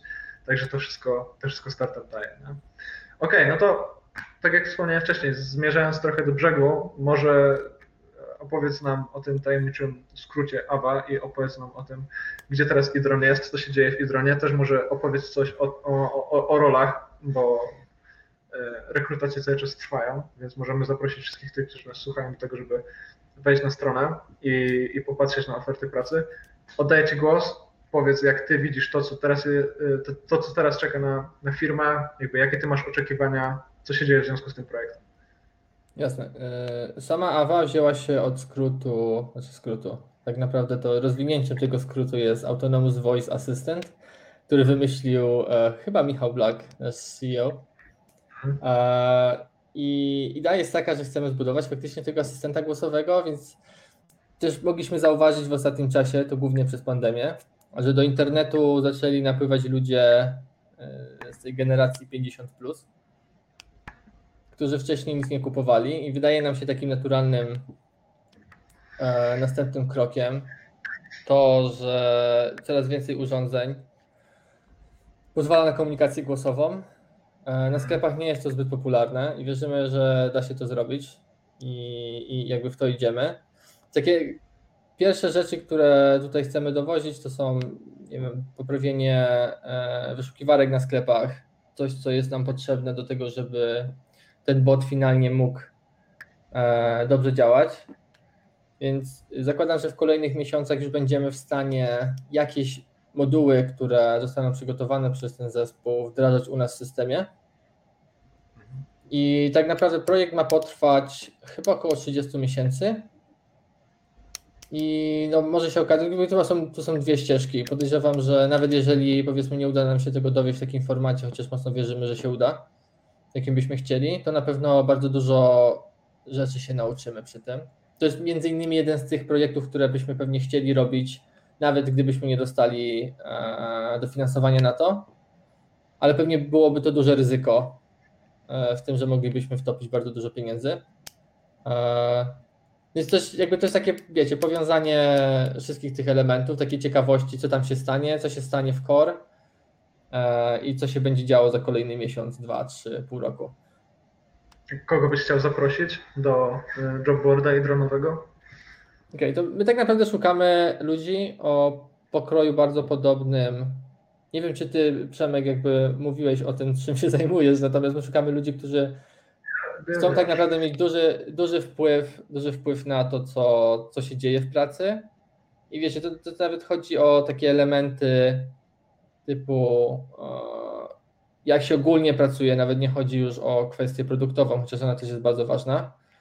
Mhm. I my bardzo mocno eksperymentujemy w różnych obszarach i to w przeróżnych tak naprawdę. Potrafimy zmienić w ciągu jednego tygodnia formę stand-upu na jakąś inną, żeby sprawdzić, czy to działa. Więc ten taki instant improvement u nas instant, ciągle coś próbujemy. E, jeżeli chodzi o to, kogo szukamy teraz, tak naprawdę to są e, ludzie, którzy robili coś wcześniej we froncie. Najlepiej, gdyby mieli doświadczenie z jakimiś platformami sklepowymi, chociaż to nie jest wymagane, albo po prostu poruszali się gdzieś po, po rynku e-commerce wcześniej, więc wiedzą, jakie tam mechanizmy działają pod spodem. E, I szukamy ludzi na front, ale też jako, jako full stack, e, najlepiej z Java, bo w tym mamy w sumie napisane najwięcej backendu w tym momencie. No i takich ludzi, którzy chcą po prostu zmieniać różne rzeczy i chcą mieć wpływ na to, co robią. I to jest chyba taki największy, tak mi się wydaje, że to jest ten plus pracy tutaj, że ma się wpływ na to, jak wygląda ten dzień. I dużo rzeczy można poprawiać.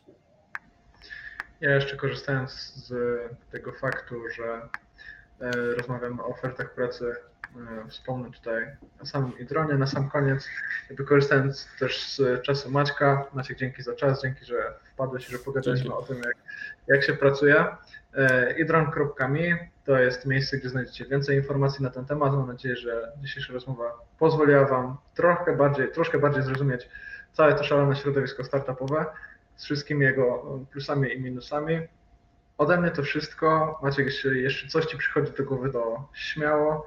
Jeśli nie, to chyba powoli możemy się żegnać. Nie, dzięki za, za zaproszenie. E, bardzo przyjemnie i sympatycznie. Lex Freeman podcast jest, ale Tak, tak, więc e, jeżeli ktoś jest zainteresowany, to pewnie Przemek też chętnie pogada z kimś. Tak, jakby chciał się wszystkie podzielić. Wszystkie, jest... wszystkie osoby na czacie po prostu jest taka kolejka i one tam wchodzą, wiesz. Tak, tak, tak, tak. Oczywiście tak. No, także nie wiem, chyba nie mam nic do dodania, także dzięki. Dobra. Dzięki wielkie Maćku, dzięki dla wszystkich, którzy byli z nami przez całe te 90 minut. To byli przeprogramowani fit gość Maciej Mendrela i firma Idron. No i cóż, do następnego. Cześć, cześć. Dzięki, hej.